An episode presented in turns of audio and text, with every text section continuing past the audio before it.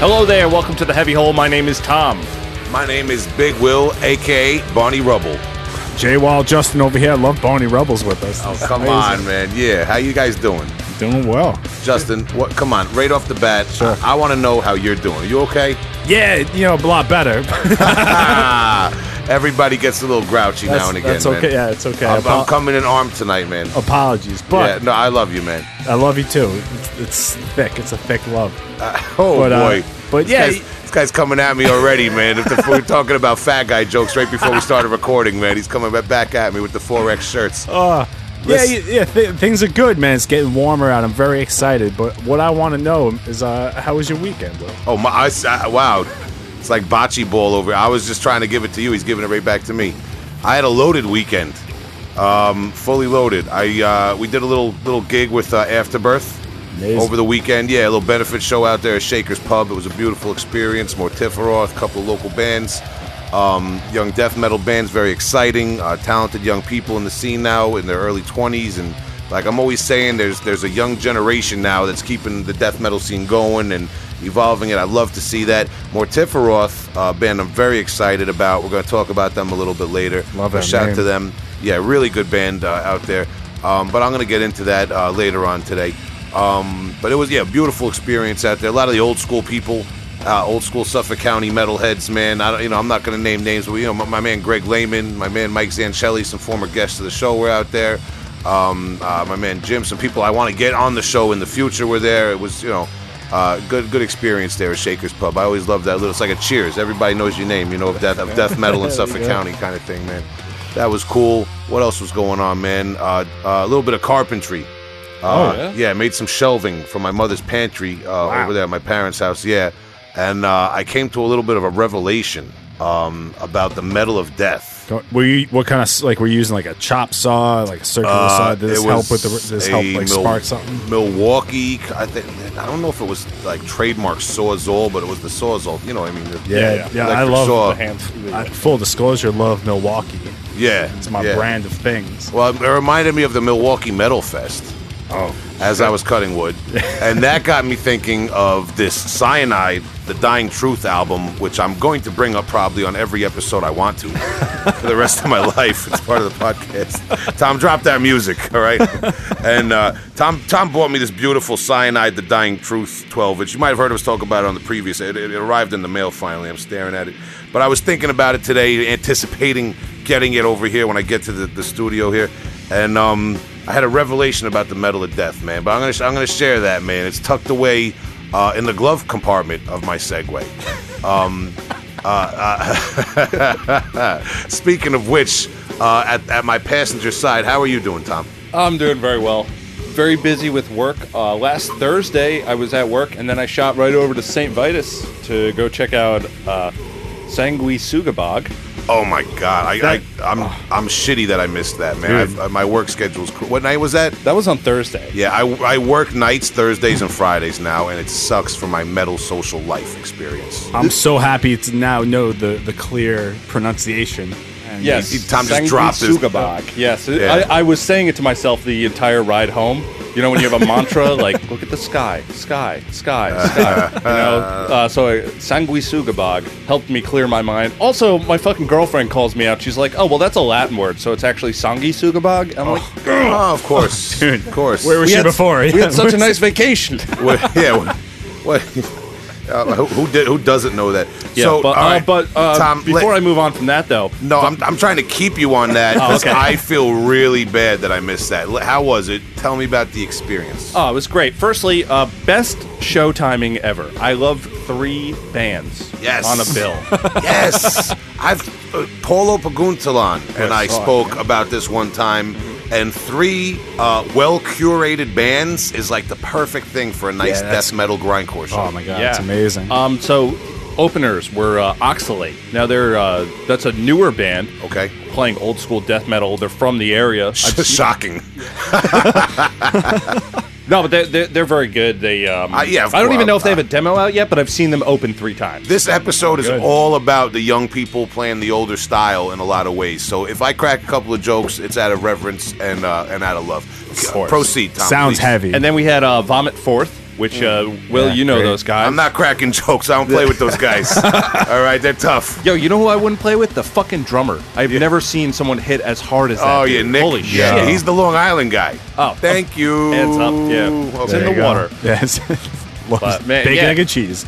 great time. And then, uh, uh, so I caught Paulo there. Oh boy. So we were talking for a while. We've Okay. got something in store for the audience soon involving Paulo. That's my man Paulo at the cult, like cutting edge of death metal shows. You know what I mean? Oh, playing, he- playing the corner. Right up front. Yeah, Like, yeah. No, not not playing the corner. Yeah, no. Opposite of what I said. Opposite of what I said. He's stone cold sober. Yeah. This guy is just psyched to be listening to death metal. I love being around him.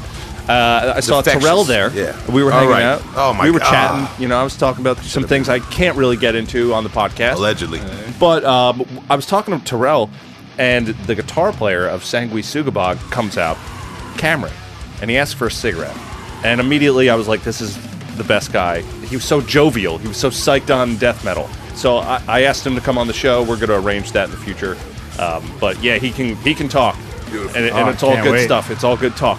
So uh, yeah, that's that was my death metal experience for the week. Love it. Amazing. Yeah. Love it. Get get that guy over here. Get him in touch. Hell yeah. I want to talk to him. But hold on, uh, Justin. You tried to pull a fast one on us. How was your weekend?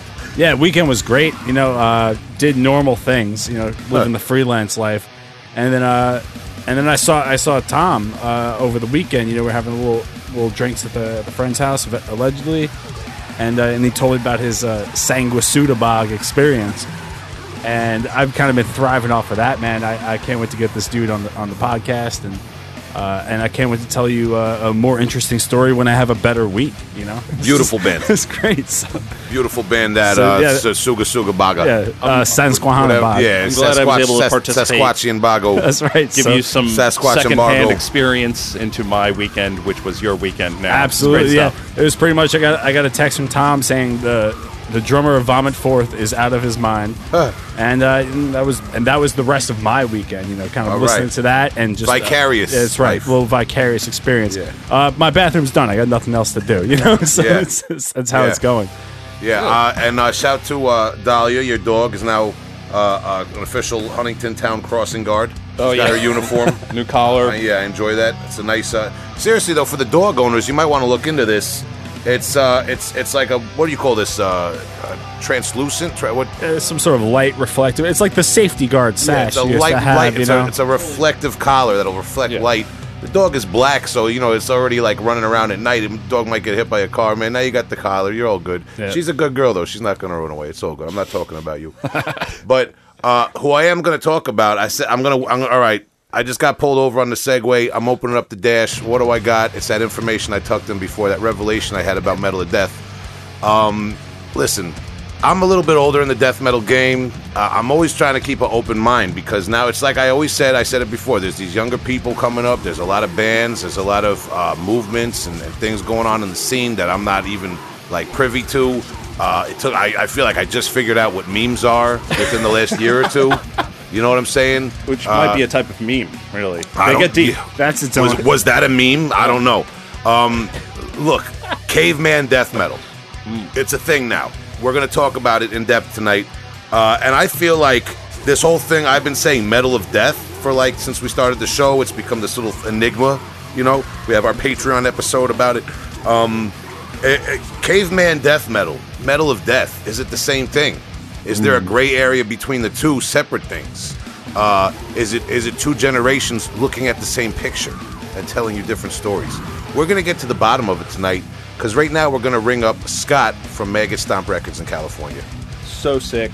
Uh, also, that ties into that whole show experience, man. Dude. That was all vomit forth. Come on, dude. Oh, my God. Heavy hole gonna do it to you. All right, that's how we. That's how we. All right, you, we're like three guys on segways shutting down New York Avenue, parallel parking segways right. together in unison.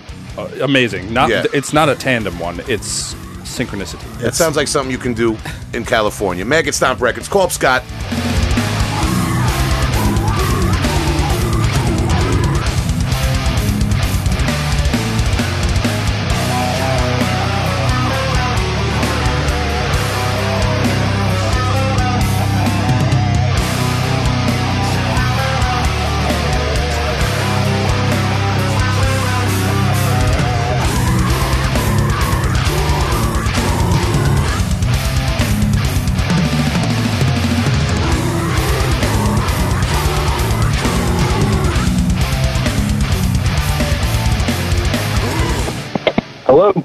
Hey, Scott.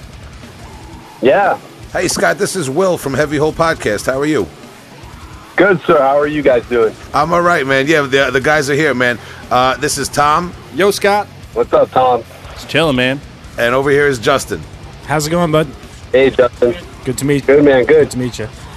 All right, awesome. Scott from Maggot Stomp Records. How you doing, buddy? I- I'm, I'm doing pretty good. I'm better than I was last week. Uh oh. Just getting over a cold. Okay, man. All right. Well, we're glad you're doing all right, man. We got a, a lot of questions for you about the label. A lot going on. Is it right if we kind of just jump in here? Yeah, yeah, for sure. Awesome, man. Um, Scott, uh, you know the label is fairly new in terms of death metal labels as things go. I don't know if you want to give uh, us and the listeners a little bit ba- a background about yourself prior to the label and your engagement in the death metal scene.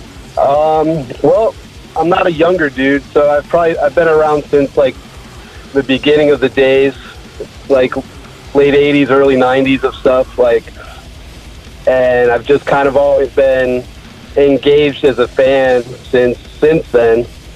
But um, as far as like an active participant in in doing death metal stuff, it, it's kind of yeah, it's kind of new for me. Just going to shows and stuff since like the you know late, since the '90s has been kind of that's that's that's my uh, that's my story of death metal, I suppose. well, that, that's that. Oh, that that's that's a headline for your story, man. We want to know. We want to know the dirt. Uh, what part of California are you from, particularly? Um, right now, I live in Pasadena, so LA, basically Los Angeles area. That's where I am now. I grew I grew up on the East Coast. Oh, you grew you grew up out here because we're in New York, obviously. Yeah, I'm from I'm from Connecticut, so I, I you know I, I went to shows everywhere from Wetland, CB's, up to Boston at the Rat, and you know the the Channel and everything. So I've, I've been going to shows all throughout the Northeast when I was a kid, and then now that I live out here, obviously all the all the normal LA places that have death metal shows. Wow, that's interesting, man. So, uh, I take it it was probably like the early to mid '90s that you're you're going to a lot of these shows with some of the venues you mentioned, right? Yeah, yeah. Bas- basically, like I mean, I, I grew up going to like hardcore shows in like the late '80s, early '90s, and you know, death when death metal started coming around more. I was going to er, I was going to shows at like uh, I don't know Irving Plaza maybe, or even just up in Connect like throughout Connecticut at LTL Club, and up up in Boston at the Rat. The LNG Club. Uh, that's like a le- that's a very big legendary um, club, right? Uh, it, it has a history um, long before punk rock and everything, right? I believe so. It's been around a long time. It was in New London, Connecticut, and that's where I saw a lot of like early death metal shows. And then there was like there was another club in like West Hartford, Connecticut that kind of disappeared like toward at the end of like the thrash days before death metal really started. But um, yeah, LNG Club is it was a fun place to see shows. Yeah, I actually, I, I uh, to my knowledge, I believe it closed down a few years ago. Um, and my one of my uh, bands, Buckshot Facelift, we played one of the last shows there. Uh, and at that point, it was kind of just being used. The main floor space was being used, and we were allowed to look around the basement, which was vast and kind of looked like it had been used maybe in like even the 50s, 60s, or prior. And there was a lot of junk down there and things. And we were able. There was a. I've told the story before on the podcast how we cleaned out like there was an old stash of vinyl from when I guess DJs used to play there and stuff too.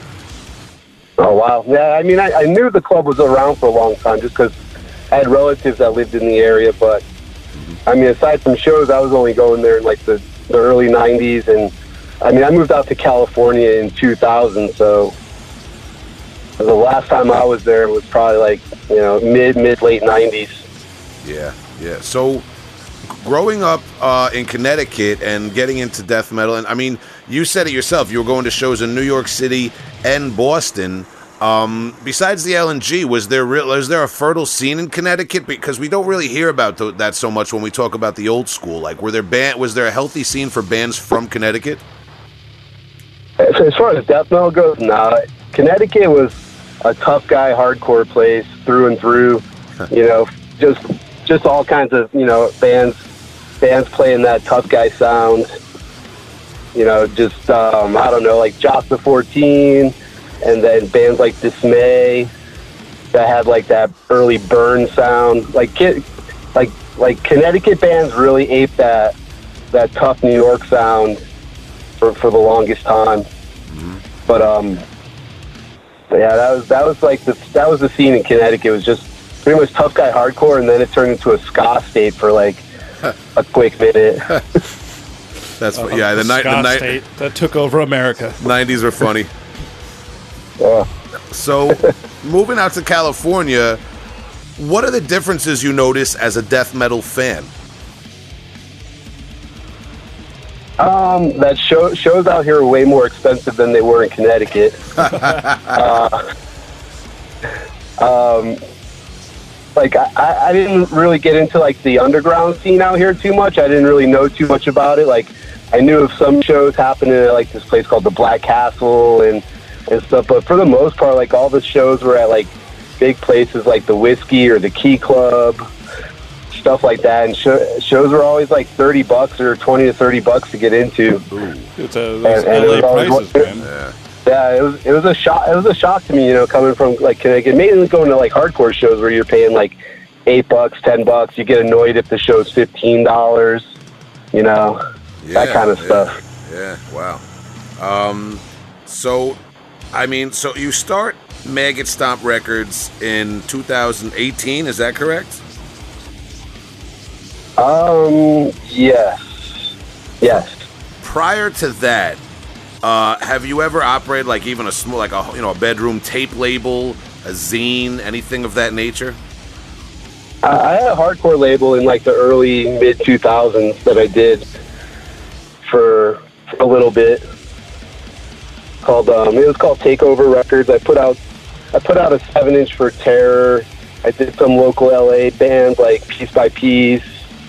Um, this band Vendetta from Ventura, California. I put out a record for Over My Dead Body from San Diego. Just a small hardcore label. I had like about five or six releases. Okay. That's sweet. A terror release is pretty sweet, man. Yeah, I was gonna say you, you were just talking about Connecticut with the tough guy hardcore, so you moved to California and put out a terror record. Yeah, it, it was. I was like roommates with like with Todd Jones, the guitar player, and oh, you know, okay. they were going on. They, you know, they they were just kind of a new band, and and like we both knew they were going to be on like either Bridge Nine or some other bigger label. But Todd wanted to put out like a seven inch before they really got moving. So he he asked if I wanted to do like a two song seven inch and have it get it done and ready for their tour that they were about to do. So I was like, I was stoked. I was like, yeah, of course. So I mean, in, in, in hindsight, that's pretty good for your, uh, your you know, your uh, your legacy. Um, as, you know, just you know, now putting out records to say you put out one of one, you know, an early uh, terror record that they they they they went on to be a very prominent band. Yeah, of course. Yeah, I mean, I had really had nothing to do with it. I was just in the right place at the right time. I mean, because between Scott Vogel and Buried Alive and Todd being in Carry On, they were already on their way to to probably be to be in a bigger band than just like a small hardcore band from the local scene. Yeah, for sure. I was just I was just kind of there and and yeah, like I said, right place. But um, it was cool. I mean, I was it was definitely a, a good thing, fun thing to do at the time, and got my got my got my small name out there a bit. Yeah, yeah, man. Um, and it's interesting. Um, you say buried alive because uh, I've spoken to various people, in, including uh, shout to Nick from Vomit Forth about the band Buried Alive, and how, in my in my personal opinion, when I heard them when I was in high school when they came out, um, it sounded to me almost like someone taking like the Swedish death metal production and atmosphere in a way and making it more like American hardcore. If that makes sense, uh, do you know what I'm saying? Yeah, I, yeah, I do. To, to be honest, I wasn't like the biggest Buried Alive person. I was more of a fan of like Despair and Slugfest, like Scott's earlier bands. Okay. Okay. But but I I know like Buried Alive is like a they're an important band for like kids that are into like metal metalcore type of stuff. A lot a lot of kids drew inspiration from them. So I mean, I, I can see the validity in, in them as a band. Uh, I'm a big fan personally. Always have been a big fan Yeah. of Buried Alive, um, and I, I've always kind of made a correlation between them and uh, some movements that happened later on in terms of people dipping between hardcore and death metal. Uh, and taking guitar tones from here and drum techniques from here, and what we have now is like modern deathcore. And the, the reason I'm getting at that is because getting back to Maggot Stomp Records, Um, I was talking to the guys here in, in the little intro we did. I had a little bit of a revelation. Uh, I don't know if you're familiar with the podcast. Uh, if you've heard before, I, I, I go on these tangents about this metal of death concept, about like really sick, low end death metal and old school death metal, right? Um, right. And and and you advertise a lot of the bands that you work with uh, as being caveman death metal or part of the caveman death metal sound, right? Yeah, I mean, not no frills really, just kind of like just death metal at, at its at its rawest form for the most part. Yes, sir. Yeah, and I had a little bit of a rev. I'm an older guy. I'm 37, and I feel like uh, so you, you, I'm dating myself. You might you might be a few years older than me with the shows you were going to. Um, Yeah, a few a few years. Yeah. that's, that's putting it nicely. I, pre- I prepared this interview well because uh, you know frankly though a lot of the bands you're working with are from the younger generation coming up now or have members that are from the younger generation is that fair to say Oh yeah, to- that's completely fair to say. yeah man because uh, I prepared this interview and my revelation was this that really what I call metal of death is just kind of like the raw spirit of death metal and it's coming back in a big way in what we can refer to as caveman death metal which is really a scene that you've helped curate with Maggot Stomp Records the last few years, uh, and helped to um, ki- kind of uh, It's more like give it I- a home, I- like identify in, in- yeah. in the ether. You know, it exists, and now there, Maggot Stomp is a great example of of these bands going as raw as possible. Exactly. Um, and and I, I see this as kind of like that raw spirit. Now I got a couple of questions about it. I want to ask you. Uh, Do you see this movement in death metal as uh, a continuation of something that's always been going on, or more a reaction to certain trends in more more commercial death metal? I I think it's just always been going on. I don't know if it's a reaction to anything because I, I mean it's all it's it's part of the DIY spirit. So it's low. It's just like dudes wanting to play death metal and just going out and doing it. You know, it's not like I'm just trying. I'm just trying to help bands that that have that DIY kind of spirit and just helping them, you know, get a little more exposure with. Because I mean, that's the kind of stuff I appreciate is is people going out there and doing it on their own and not getting, you know, not trying to like be on a on like a big label right away and you, you know that kind of thing. It's, I, I- enjoy I enjoy like just just you know just sim- simple riffs, simple like just you know grooves and stuff like that. I don't I don't need fancy guitar shredding all the time. I don't need like I, I don't need like crazy production on stuff none, none of that stuff none of that stuff really you know really does too much for me i, I just really like the just just hearing like music in its in its purest form type of stuff you know just plug in an amp and get some drums and a and you know a pa and that that's good enough for me I, I don't know. I almost feel like just to like to elaborate kind of what you just said, Will, about how that's like like could be a lashback about like um, you know modern death metal production and this the sound that is being curated. Example, Maggot Stomp. Um, it's it's like this every every every album I heard had this certain quality to it, or it was striving to get that, and for a long time. And it's nice to hear this new wave of an older sound, and it, like a subconscious, like all right, fuck it, we don't need to have Axe-Fx to do this shit. We don't need to have like crazy drum triggers to make our record sound this way. Yeah, we're just yeah. going organic. I I don't know. It's it could be a subconscious thing because the rise of it is um, it's huge. You know, it's blowing the hell up. It's very feeling Yeah. oriented. You know what I mean? It's it's it's the the mentality and the feeling of death metal without, like you said, there's no frills about it. You know, there's no extra thought besides this is the, the aggression I want to put forward. You know, this is the this is the mood I want to set.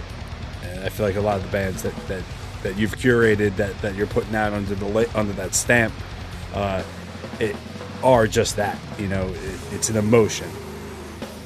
yeah definitely i mean i don't i i think it could be you know it, it could be like just going against the grain of like bands using drum triggers going you know multiple guitar tracks to get to get across what they're doing but at the same time it's also like a lot of these bands, you know, don't have that kind of money to go into a studio to try to do that kind of stuff, and and, what you get out of it is like you know going back to like the late '80s and stuff when bands were going in to record. And, you know, most of these most of these kids are just you know just like white white kids from the burbs don't that don't have any money and just want to play some death metal and just go in and record, you know, in their basements and stuff. And that's kind of still I think that kind of stuff's been going on nonstop throughout all the the bands recording like big production kind of stuff.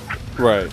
It's just it, it, with, with the with the advance of like stuff like Bandcamp and and the internet, like anything like YouTube, it's like it's much easier for that stuff to get out there these days, and and so it feels like it's a resurgence when really it's all been there all along, but now it just has a a new platform to, to showcase it.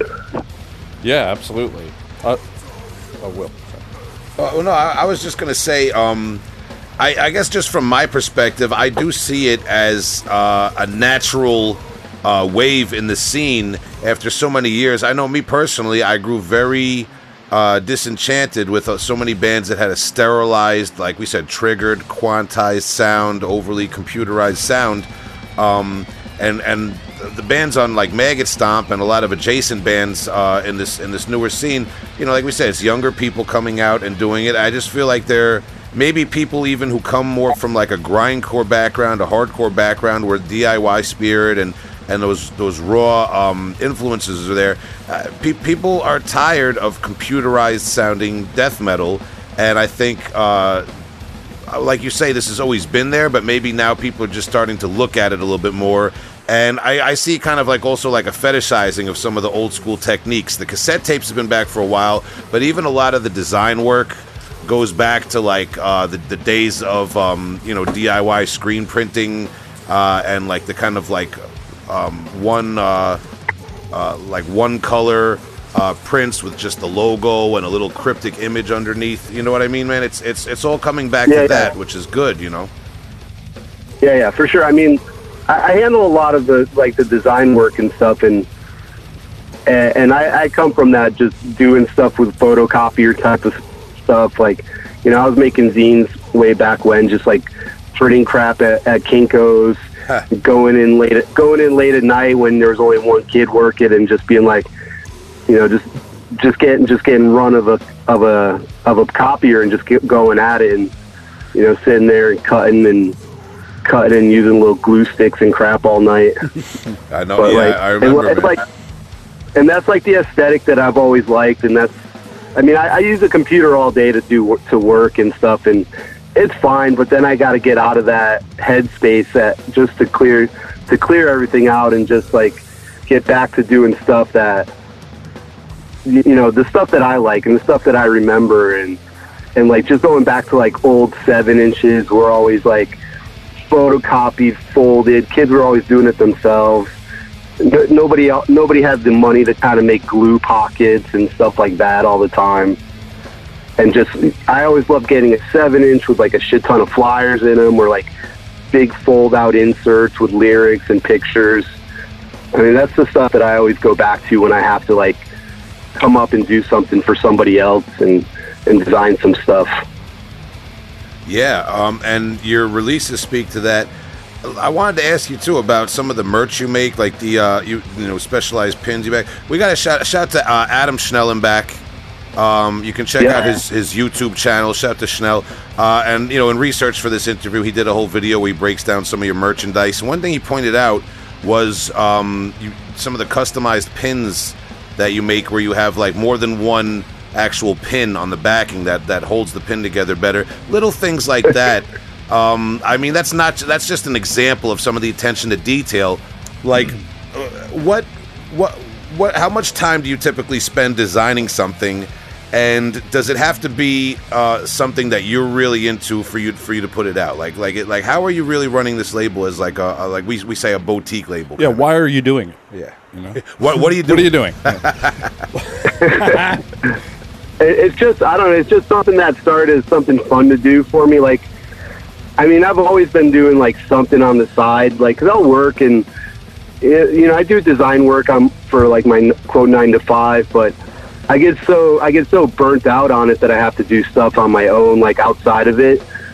and um, I know You know, somebody like- like, that. I mean, I was just Preach hanging it, out with my preaches to the boy right now. What do you, uh, off the off the record? What do you do for your nine to five? Um, I just do. I, I design like uh, DVD packaging for like uh, for DC comic movies and Warner Home Video stuff. It's just Sweet. it's it's fun. It's fun work. It's not hard at all, and it's like I could have way worse jobs. It's just it gets it gets monotonous at times, and it's like I'm like it's easy for me to do. So it's like I have lots of time to just. It's not like something I have to think about while I'm here working. It's just it's like oh I got to do this. All right, here I'll just do it, and it's done. Kind of work. Yeah, Yeah. monotonous. Yeah, pay, pay me for this now, and then let me put my actual energy Yeah, into something I, I care about. Yeah, it's a paycheck. No, and not that I don't care about it. It's just I've been doing it for for so long. It's just it's it's I could do it in my sleep kind of stuff. And yeah, I hear you. so um, I was just hanging out with my buddy Larry, and I wanted to make like a more. I was telling him I wanted to make a morbid angel pin because nobody made any cool pins, and I was just like, I just want to make this one pin for myself. And then it, it turned into two pins and three pins. And he's just like, you, you know, you should put these on like online and try to sell them because you know I had to make like a hundred of them at a time. And it wasn't like I wanted to like get into the pin business. I just made a few pins that I that I wanted for myself personally, and then found a few other people that want them, and just did it. And and it, it, it kind of rolled into a little bit. It turned into a little more than than just a few pins here and there. And I, what you know what I really wanted to do is just put out some rec. I wanted to start like a seven inch label and just put out seven inches for some bands, and just do that kind of thing. And then you know I approached a few bands that kind of turned into yeah maybe do this or maybe or I don't know. And then finally one day, like I was listening to that Grave Ascension demo online, and I just emailed Emilio from Grave Ascension. I was like, "Hey man," I was like, "Does anybody ever put this demo up for real?" And he was like, "No." I'm like, uh, so I, probably just said, "Hey, can I do it?" And he's like, "Sure." And that's pretty much how the label started. Was I put out a, a cassette for this band Grave Ascension, and and just had to figure out a way to sell hundred copies, and then turn that into the next demo and put out the next tape after that. Just let it all roll roll roll into each other. Yeah, I love going through your Bandcamp and I see the cassettes that are all sold out, like all the time. It's great. I love that feeling. You know, you, you, you're you're just flipping cassettes like crazy, man. It's awesome. Yeah. Well, I mean, at, at first it didn't sell. You know, at first it was it wasn't a tough sell, but it was like you know it's gotten much easier to sell cassettes. Oh yeah, I'm sure it Yeah, the didn't happen more- overnight, but But um, but now I'm like I, I get to the point where it's like. Well, it's like, do I start by making 200 tapes? Do I start by making 300 tapes? And, you know, I'll, every time I think I've made enough, it's never enough. yeah, man. There's there's some stuff on there that I've wanted, and it's like it's bittersweet though because I love this community so much that I'm like ah, ah they got they did it well. They did they did well. God damn it. Yeah, look at all these look at all these sold out sold out tapes. You know, I wanted keep one. it up Yeah, there. goddamn. No, but it's, it is it's awesome, dude. I mean, it, it, it's cool on one hand, but then on the other hand, it's like, say, for example, like a band like Mortal Wound will be like, "Hey, man, we're going, we're doing a small run of shows. Can can we get some tapes from you to try to sell, or this or that?" And I'd be like, ah, "I'm sorry, I just don't have any left." And then I kind of feel dumb about it. It's like I want to help these bands at the same time, but I don't want to be sitting on like a hundred tapes, just like not doing anything. Well, I I got. I mean, I, I definitely get that angle of it. Um, but I got to say, from like an outsider perspective, when I was doing the research and you go on your Bandcamp and almost everything is sold out, it makes you look uh, really cult and really hot at the moment, which you obviously are in in the underground scene. Speaking of hot at the moment, I mean, if we're gonna dive in, there's a few of your bands. You have a lot of bands you've worked with. Um, I, I, I'm a big fan of, of quite a few of them, and there's a few we want to talk about. If we're going to start and we're talking about hot at the moment, um, Tom, you pronounced it best. Uh, Sanguisugabogg. you knew where it was Pretty going. good. How, how do that's, you how, that's pretty, that's pretty good. how do you pronounce it? Uh, it's Sanguisugabogg, yeah. That's how I pronounce it too. Sanguisugabogg. So, obviously Yeah. not not the first band uh, you worked with. You put out their pornographic seizures demo in 2019, right? That was the first thing they put out. Yeah. Yep. Okay.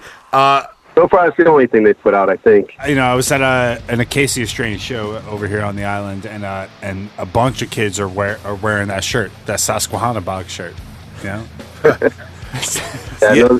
Yeah, and I noticed they're playing a lot of shows. They're, they're aren't they? They're on tour right now, obviously, because Tom just saw them in New York. Um, Yep. and like that's what I mean. Like this, like you're onto something with this label that's blowing up and that's very hot in the scene right now. Uh, obviously, you didn't really anticipate this the way you described starting the label.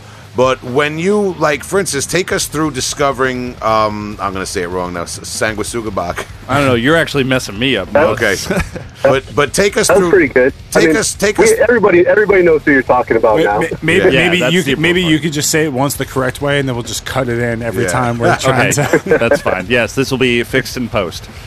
But uh, but take us through discovering that band and how they got in touch with you or you got in touch with them because that's another thing. You're putting out bands' first releases, so how do you hear them?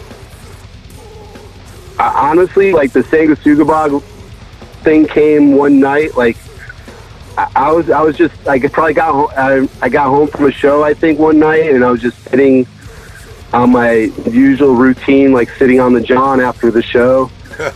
and before, before I went to bed, and I, I think I got a DM from Cameron like on Instagram asking if it was cool if he'd send if I could if he could send me like a few tracks that they were doing and like I recognized his name just because I know he had ordered stuff from me previously. So I was like, sure, man.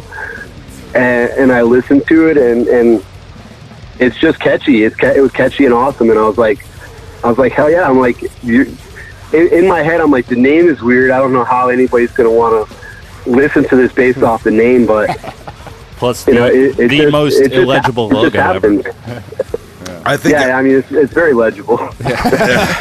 I think at They, this they got point, everything. They got everything going for them. Like a name that's easy to pronounce, a, name, a, leg, a legible logo. It's like the They're monkeys. they're beautiful. It's like They're rat. good looking dudes. It's pretty much. It's pretty much rat. All very sexy. yeah, the pornographic seizures aesthetic is uh, you know it's uh, who doesn't like that. Look, I think it all works for them. I think Yeah. th- I think they've done some sort of genius reverse psychology thing, but um. Uh, th- that speaks to like where you're at. It seems like a carefully curated aesthetic, and these guys hit it.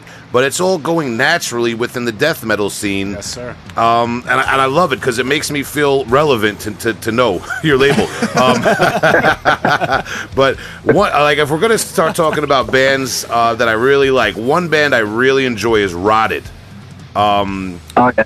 The the Dying to Rot demo 2019. I mean, that's a band which is just pure what I would call metal of death, my own little personal thing, you know. But it's obviously like caveman death metal.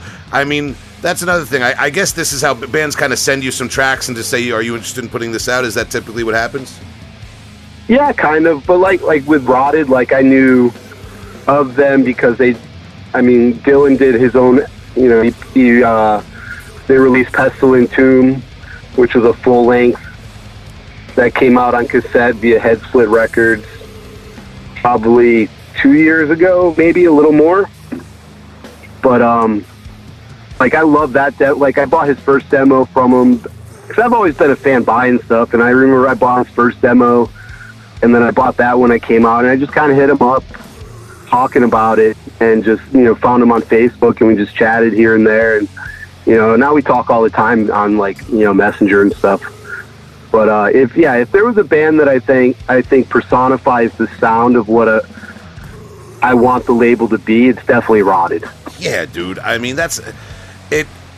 You know what it sounds like to me, man. And we've we recently just talked to um, uh, Phil Tougas from uh, uh, gee, another band. I can't talking. We're talking about Sanguisugabogg and, and Chthe'ilist in the same conversation now. Um, a Kai. Th- yeah, Yeah, but- however he said it. totally derailed me now. Uh, I, I derailed myself, but um, but point being, we talked about um, the old school band, the Swedish band Crematory, uh, you know the the old Finnish bands, and Yep, uh, not, not the German one. um, uh, no, I think the Swedish crematory is the one we spoke about, but both cre- I mean, Yeah, the- yeah, yeah. You know, the yeah, the German one, uh, great band too. Uh, but I'm just getting to the point of these older death metal demos with the lo-fi production. It seems now like bands like Sanguisugabogg, Rotted, and a lot of bands are they're kind of uh, um, curating from that uh, from those waters. Uh, I mean, you know, we could go on and on. There's a lot of bands. Another band I noticed. Um, I, j- I just saw a kid with another. We talk about Long Island kids wearing shirts from this California label. They love shirts. Uh, yeah, in, in Coffinized. Uh, another great Yeah. band. I mean, that's a sick fucking band. The Yeah. vocals, I mean, t- you know, top to bottom, great band Good shit. right there. Yeah, I mean, so I'm really excited about this uh, this kind of sound that you're curating. But there's other bands too, like Malignant Altar has a little bit more of a um, maybe a pleasing sound for the technical eared death metal fan without being Yeah. st- overproduced. yeah, they're they, they're definitely not uh, like a quote a caveman style band. I mean, they they do have those thick riffs, the heavy riffs, but they're they do have a little more going on. I think that. I mean, I just finished. They were just here in California last weekend, and you know we had a great time together. We went up to Oakland and came back, and you know they did a show here in LA, and it was it was it was super fun hanging out and and just watching them on stage. It's like they're really awesome at what they do.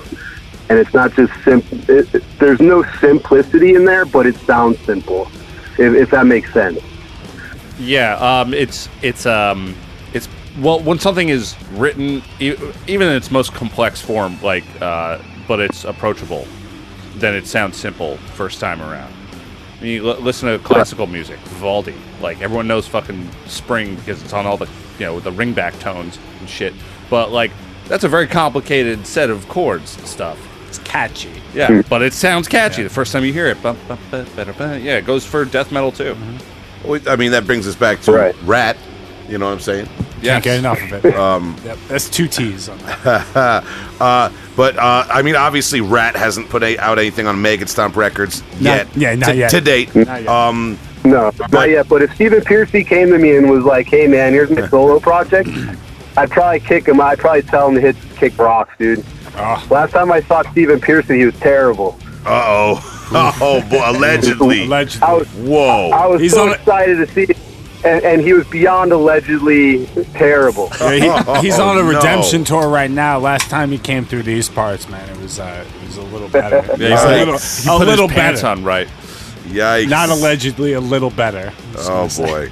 All right. Well, look. Let me. All right. Just. I didn't know it was going to go south on the rat talk. Jesus Christ. Talk about talk. I, I love rap. I, I grew up in the late '80s, in the early '80s, mid '80s, man. yeah. I love rap. We love. I love, love rat. rap, but Yep. I, when I saw Stephen Pearcy for the first time, I was so disappointed. I'm just gonna ask Tom to cut out any negative rat talk. About, Well, you know, listen. just so One band that we can all agree on. I'm going to segue right out of here, boy. 90 miles an hour. Get Uh, out of here, man. Let's talk about. dying here. Let's talk about Oshu- uh, Oshuary from. They're from Madison, Ossuary, Wisconsin. Uh, I, I just pronounced it wrong. Long Island. Oshuary from Madison, Wisconsin, right? Right. Yeah, you put out their two demos, Supreme Degradation and Cremation Ritual, both from last year. I mean, your whole roster is pretty much 2018, 2019. Um, Right. that is a band. Cremation Ritual, I think, came out in 2015. That was their first demo. Oh, and okay. I, I bought that. I bought that when it came out. It like before I even started a label or did anything. And then I heard they had a new new demo out, like that they just kind of self released. And I, I hit up, I hit them up just to buy a copy for myself. And, and like Izzy's like, you want to put it out? And at first I was like, I kind of just said, I kind of laughed it off and was just like, I'm just looking for a personal copy for myself. But you know, as time went on, I saw like nobody was releasing it, so I, I told Izzy I'd be stoked to do it, and and yeah, those two demos are like two of my favorites. Amazing atmosphere. That's, I mean, I, I really, I generally spent a lot of time in preparation for this interview listening to all the releases you've put out, or, or sampling at least them if I didn't listen to the whole release. and uh, that band stood out with the atmosphere they create. Um, just nailed it. And something I noticed too is they favor the use of real gore artwork, uh, very similar to a band um, who kind of, I guess, uh, got a, got a lot of feedback uh, for doing that last year. Pissgrave. Uh, it seems like the use of use of real gore is coming back a little bit. Yeah, yeah, I, I, I guess it is. I mean, I personally have a weak stomach for some of that stuff, but oh, me too, man. Yeah, one of I, our first I, I episodes. can't handle that. Yeah. I can't handle the Pissgrave cover. I leave the black cover on on my LP. I- I'm not gonna lie. Um, the Disgorge Mexico album Forensick, uh, really bad Yeah, yeah. cover. I definitely always keep that CD tray, uh, you know, the CD cover fold, you know, folded the other way. Um, yeah, you know, and it's funny. I'm 37 now. Like I said, it's a, the real gore stuff is a lot less palatable to me now, and a lot, uh, you know, e- harder to look at now uh, as I'm a little bit older than it was when I was a teenager and in my 20s collecting a lot of that stuff, man. But um, At least it hasn't gone anime yet. Well, I- the one thing that's o- a little grosser. Yeah, I mean, there, uh, there's another band that, that you guys got that um, also uses the real gore. That I'd love to hear this the little background story about, but uh, fluids. Yeah, fluids. Yeah, how's how's no, that? um, the fluid stuff that came like uh, Jan from Fluids. He he messaged me a few times, sent me some tracks to listen to that had some of the samples in there. And there's the one sample, you know, it's like the second sample on the record where where those those cops in Arizona just were just scree- screaming at that drunk dude in the hallway of a hotel lobby, and then just ended up Yeah, just shooting him. And like when I heard that, it just brought back like all the feelings of like how pissed I was when I saw that video the first time on YouTube, and, and it really turned my stomach. And I was like, I was, I was kind of like I, I, I didn't really care to listen to anything else But when I heard it. I was just like, I sort of stopped listening to it and forgot like the music that I was already listening to and how awesome like, you know, just heavy the riffs were and and everything and and then like I even like spoke to other people about you know about it. And I was like, you know, this stuff's really awesome. I was like, I just don't I just don't feel comfortable with some of the samples that they use. And then I just kind of had to step away from it and look at it more from a different perspective and be like, it all it all comes together as one solid piece of of like music and samples, and it's it's meant to make you feel that way, which is kind of what I think is makes the Fluids record so awesome. yeah Wow. It's it's almost like the auditory version of that of that visual, like Yeah, yeah, for sure. Interesting. But I think it's much easier to throw on like a photo of like a dead person on a record cover and then to find stuff that kind of fits with like I don't know, maybe it's maybe it's exactly the same thing. You're right. No, I don't No, think so. I don't yeah, think it- so because it's different in the same way though. It's yeah, it's, Yeah, I don't. Yeah. Think, I think you're absolutely right because with auditory stuff, you have a timeline to deal with. With, Yeah. with gross visual stuff, you could just close your eyes and Exact- you're not yeah, looking at it. It's exactly. much easier to walk away from. But when you're trying to listen to a song and there's a truly disturbing sample, which you don't really hear that much, Yeah. you get a lot of horror movie shit, a lot of you know blonde bitches screaming and shit, but it's all horror movies. When you hear something real like that, it'll get to you. yeah, real and, and and timely too. You know, which is it's just interesting. Um, Yeah. well, yeah, we- I think it's it's like a, it's almost a new door unlocked in in the sort of like gore, you know, death realm. Will, what's your take, man? What do you think? Oh no, I was just going to say again for the listeners, we did a whole episode very early on in the in, the, in our podcast career with uh, Adam Rotella of Anal Birth, where we talked about the use of real gore, um, and we talked at length about it. I think we might have to do another one, but um, you know, and we also recently did our grindcore gore grind porno grind um, episode, and I talked about how I don't listen to a lot of porno grind bands. I thought Gut uh, from Germany is a great band musically as a as a grindcore gore grind sound, vocals, drums, the whole nine production. And I just can't listen to the Odor of Torture record anymore because a lot of those long running samples uh, are so pornographic and misogynistic. It's just not some, you know, it's like not something I can like sit through, uh, you know, every every two minutes for like a, Yeah. a thirty minute. I, I I- I don't know, man. Um, but but I guess it you know it's like you said you got to step outside it sometimes and look at it from an artistic perspective what the artist was doing with it you know um, but you know that while we talk about the long samples that kind of just reminded me something I wanted to ask you about um, speaking of bands that use samples Mortician.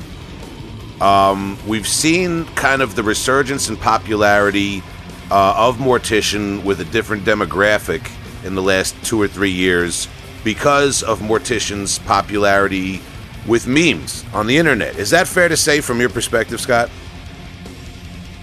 Yeah, I, I think anytime you could take something and I think I think memes have gotten like I don't know. It's I've never been a meme guy, but people use memes for everything nowadays. Fucking politicians are using companies to make memes to help their campaigns and stuff. I don't know.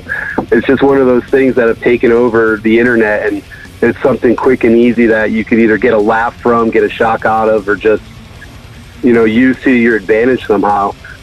And like I think like saying with Sugabog, for instance, they have their own Facebook page of just like I listen to Sanguisugabogg and make memes. you know, Well- that's, that's their Facebook page, and it's just like peop, people love that kind of. You know, I'm going to try to be funny and include saying Sanguisugabogg in it somehow and post it on their page and see what happens. Uh, yeah, it definitely comes with the um, the overnight celebrity thing that people look for. And when I say celebrity, I mean just getting hundred likes on a Twitter post or something.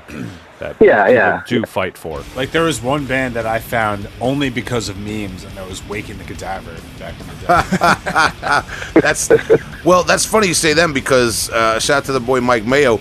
Um, Ground, uh, another New Jersey band, um, gaining gaining ground, gaining ground. not not to make a pun, gaining popularity the last few years. Also, in a in, you know using using memes um, as a, a form of, of marketing. Uh, and you know, you said you're not a meme guy. Neither am I. Real. I, I, t- I jokingly told the guys before. I feel like I just understood what memes are in the last year or two. but you know, we're from a different generation. Yeah, And I we're think- old. Yeah, dude, it it speaks to though a lot of the bands on your roster do come from a younger generation. They're used to social media. They grew up with social media and the internet. Um, and like this mortician meme is just uh, mortician meme page is just one thing. You also have uh, shout out to Jimmy uh, Forrester, the Extreme Metal Memes page. Uh, I'm, I'm gonna mess up the whole uh, title if I say it, but everyone knows who I'm talking about. I'm, I'm with the kids on there. You know what I'm saying? I'm I'm I'm cool. Uh, but but I, you know, it's it it's just speaks to like the power that these kind of meme pages have to expose kids to music and in a quick, easy way on social media, on Reddit, on the, on these you know different platforms. Um, do you feel that that's played a role in in the bands that you promote? Obviously, with Sanguisugabogg, I mean, how how else does that factor in? Um, yeah, I, honestly, I, I don't really follow a ton of memes, but I, I see them obviously. But um, I, people like sharing them. People think they're funny, and like, and I, I constantly see memes where either where people are like making fun of like you know maggot stomp or maggot stomp bands, either because of either pit vipers or whatever. I don't know, and I don't know. I just think it's funny. I don't. I, honestly, I, I could care less if if people come at it mean spirited or not. If they got a problem and they want to like express like their dislike through a meme, I'm fine with that. It's a It, creative. it's Honestly, it's just advertisement for you. Yeah. because, you know. yeah, it's no big deal. People share it. Some people think it's funny. Then people, then people like you know, will will either argue for or against it. And yeah, it's just it's just people talking about about stuff, and you're obviously affecting people in some way that that uh, affecting them enough that they want to go out and. I, I don't know if you make memes on your phone. Is that how they? Is that how most people are making them? I, I, I'll sit there on the computer the old-fashioned way and like, you know, make a square and get out the impact font and like and just type it up and make a JPEG, send it to myself, and then upload it if I wanted to. Old school, man. Yeah, I mean, but like I'll cut and paste and every every I don't I have actually never seen any of these like maggot like negative maggot stomp memes. I don't really see any metal memes. I guess that's just where I am on the internet. Yeah, but well, you're not on the internet. but like You're- you're not- imagine you're not a social media. boy. imagine like imagine the dipshit making like a, a truly malicious maggot stomp meme and how they're sipping like you know they're they're wearing their thy art is murder fucking basketball shorts and drinking monster energy drink like who the fuck cares you know it's funny like just they don't yeah, I, yeah, okay. it, it's like the, the idiot doing it is the joke to me I feel like it's more like the the, the crust. The, the crust the crusty black metal kids making them or something. I don't know. I feel like Thy Art is Murder kids aren't aren't smart enough to make memes. See, Tom, They yeah, have they have Tom- internet up in crusty uh, fucking Norway. Tom, Tom's making the wrong deathcore references. He's not looking at the, the, the caveman death Uh, metal I'm memes. sorry, He's guys. not like should me. get- He's not like me. He's not out here. guys we should Uh, stop talking about memes really. yeah, I'm This is- dying. we're all looking bad I am dying I, over. am trying to I'm over here, but dying. Tom's talking about thigh art, thigh art is murder thigh. swords. Or Yeah, we're, Yeah, I don't I'm know gonna what- start a new yeah. band called Thigh Art is Murder. Um, It's about fried thighs, fried chicken thighs. Uh, we got All s- sauce here. Um, for those. Uh, look, but but listen, the, the the thing I'm getting at is not not just memes. Um, but you know, we're living in an age now where obviously we have the internet, we have information overflow, uh, and kids who get into death metal now, not even kids, people like myself, you can research the entire history of death metal. You want a, uh, an obscure demo from Estonia from 1989? Boom, there it is on YouTube. Uh, you want to know who was in the band? There it is on Encyclopedia Metallum. Uh, you want to buy it? There it is on Discogs for 500 bucks. Um, you know, it's it's all there in this day and age, and I kind of see this movement um, that your label represents as people from a younger generation who appreciate uh, maybe the the older style of doing things and fostering your own tape collection and using like it's kind of where I'm going in life right now as I'm rejecting the uh, the, the big bulk MP3 format for listening to music or the streaming. I just kind of collect physical formats now, like tapes and records. And I see your label is kind of representing kids who are going to that maybe uh, and using social media as as a as a way to um to to spread that idea, and it's caught on. Is that fair to say? Oh, definitely. I, I think you know social media is is like the like the lifeblood of like kids these days. It's how they kind of just you know want to put put themselves out there to, to all their friends and peers. Is like, here's who I am. Here's what I'm into. You know, it's you're not you're not drawing logos on a school notebook anymore. yeah, you're, you're, making memes on Facebook. In reality, right? Yeah. That's the equivalent. Yeah.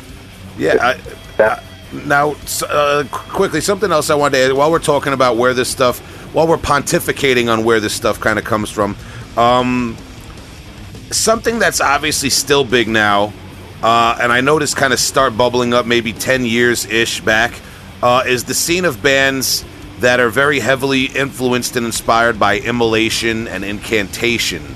Um, bands that maybe now you'd associate with Dark Descent, Profound Lore Records, things like that. Um, right that I feel like fits in with what you're doing somehow, but maybe what what the bands you're working with are they're kind of doing more of a stripped down American version of it.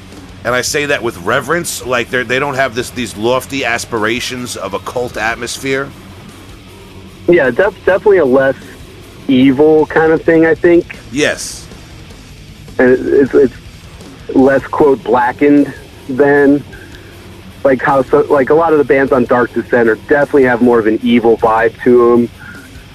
Bro, I, um, I bought it. I, I, mean, except for maybe like Crypt. I love the Crypt stuff that that that Matt's done, and like Spectral Voice kind of has that. It, they're they're taking more of the doomy parts of of incantation and just mixing that in with like more of the European doom stuff.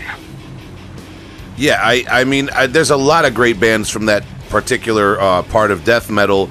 And uh, like I said, we've kind of watched that evolve the last decade in a lot of different ways uh, and rise right. to prominence. And I kind of see this caveman death metal, quote unquote, thing um, becoming like maybe the next offshoot of that that's becoming popular.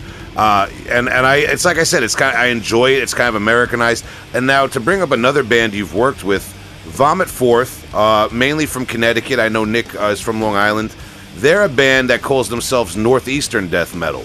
Uh, and I feel like they tap into that very much because those bands are big on atmosphere, but there's something kind of blue collar uh, and relatable about them. Like, I, dude, I bought a Grave Miasma record and I was like afraid to play it. I was I was afraid somebody in the house was going to get sick. You know what I mean? Like it, it, was like like these guys are in a tour like like like great band, great band. It's just you got to be prepared and in a certain mood to listen to some of that stuff. Whereas bands like Vomit Vomit Forth and some of the bands you're working with, it is more relatable in a way. You know? Oh no, for for sure. It's like like the northeastern death metal sound or the northeastern the Northeast Sound ha- is is de- is definitely blue collar. It's definitely like just dudes that drinking beers and hanging out, you know, in their garage while while their while their ladies talk shit about them and stuff. You know, it's like they're just they're just having a it's just like good time like death metal. It's not nothing super serious, but it, it's it's serious, but it's not like you know not life or death. Nobody's like expecting to make you know be the next big band on relapse or next big band going like you know, on on the Decibel tour type of shit. Yeah, it's people who take playing music seriously, but not really the fact that they play music seriously. My girlfriend talks so much shit about me. It's just, oh, so much. Uh, see, I'm actual uh, old school death metal. I don't have a girlfriend. yeah, well, That's, I'm the I'm the truest one on the podcast. uh, yes. You're so handsome. Yeah, yeah. Th- oh, thank you. We'll, we'll we'll talk after we uh, wrap up the interview.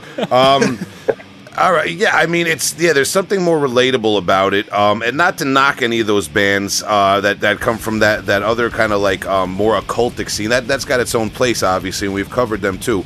Uh, so. Um, I guess you know just something else I wanted to ask quickly uh, in terms of, of, of this scene that that you're um, you're kind of representing and curating from. Another thing that's happened and ri- ri- risen to prominence, I'd say probably in the last 15 to 20 years, we have Maryland Death Fest. And Maryland, and I, I call it Maryland Death Fest culture, where um, a lot of these old school bands now are doing these reunion tours, reunion shows. Obscure death metal bands are coming back. Foreign grindcore and gore grind bands uh, have an audience now that they didn't normally have. And now you've seen the proliferation of other regional fests all over the world and all over the United States. I feel like this has given extreme metal and death metal and grindcore in particular kind of a lot of new blood and a new breath of fresh air in the last decade. Uh, would you agree with that? And would you and would you maybe like expound on how that's affected your label, if if at all? Well, I, I definitely think like the, I think like metal in general has gotten, I think just bigger just just based on stuff like social media and stuff like Bandcamp and Spotify, where it's it's much easier to listen to now. But um, yeah, Maryland Death Fest is huge, and and I think they've got a lot of money to start like bringing bands back to play a, a one-off show type of thing and then I, I think that carries over into smaller fests or seeing, hey, if we could just gather a little bit of money to offer this band to come play, like uh, we can get Convulse to come play Japan, we can get, you know, Pungent Stench to come out of retirement to play a show or or stuff like that. It's like I, I think I think a bunch of fests are happening. I think they're great for like people to come out and and just do like that one little vacation type of thing. And every people come out from wherever. And like last year was the first year like California Death Fest was here in LA it was up in the Bay Area for a while. And you know they brought Grave and Mortician out to play to play the weekend it was amazing it's like you know they packed this place for two days straight Yeah, That's exactly what I'm talking about. it's great that there's like this nostalgia thing that people are developing totally on their own in their mm-hmm. own time, mm-hmm. A- and Yeah. getting bands like that out there. It's awesome.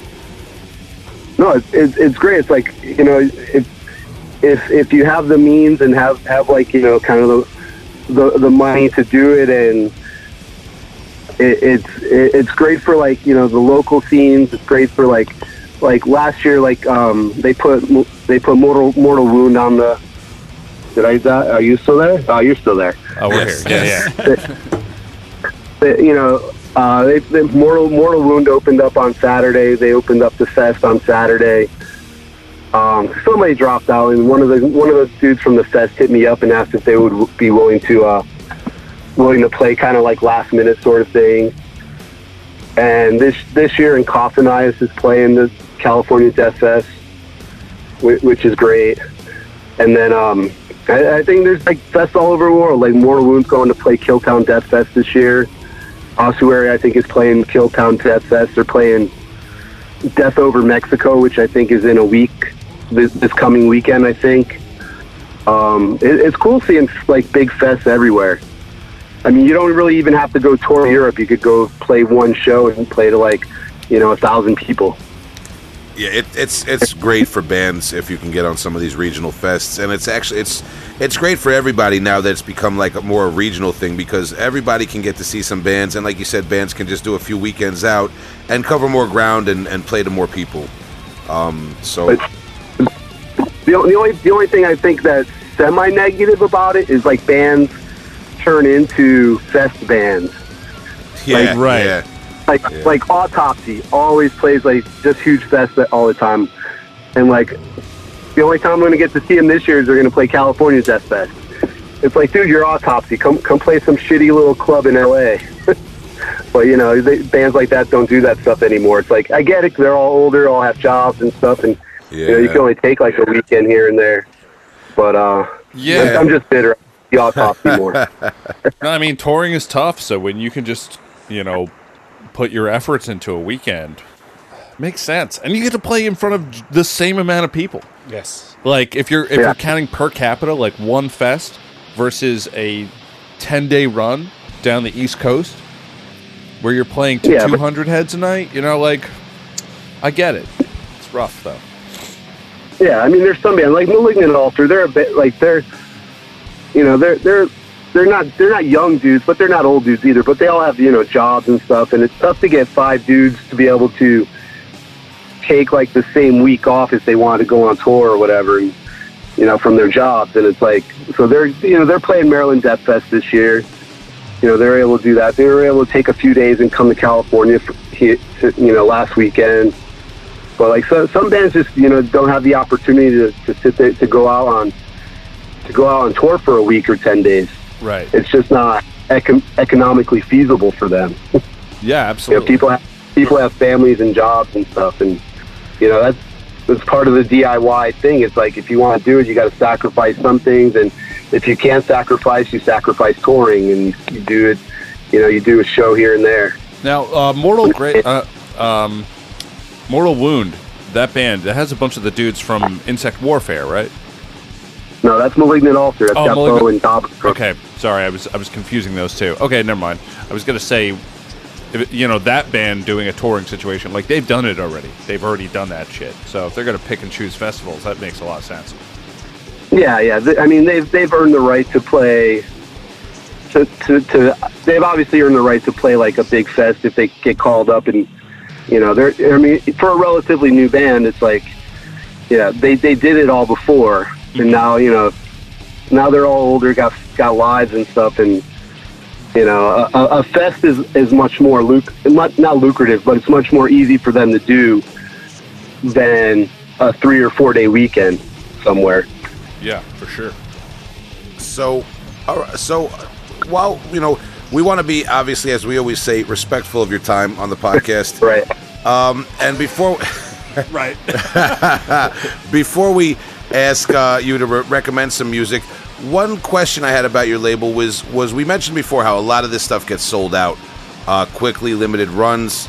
If I'm somebody who really wants to get my hands on some of these sold out cassette tapes, um, can you recommend any uh, maybe distros or, or any places where people could look to get your stuff other than like buying it on Discogs?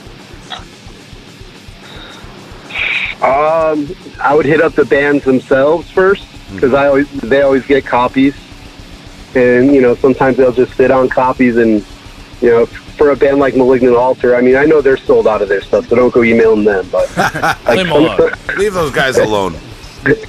but like you know bands bands if they're not playing shows all the time, they'll just have the copies sitting around and and stuff. Like I know like Dylan from Rotted, like he had LPs for a little while. You know, he had his demos for a bit. I, he's, he's probably sold all his copies by now, but I mean, I'd hit up bands first. As far as distros, like I, I use um, Misako Unhoho in, in you know Great Britain carries my stuff at times, but he sells out pretty quick. Other distros, I have a hard time with distros. Not not that I'm like lazy, but I'm really bad at like keeping up on that stuff.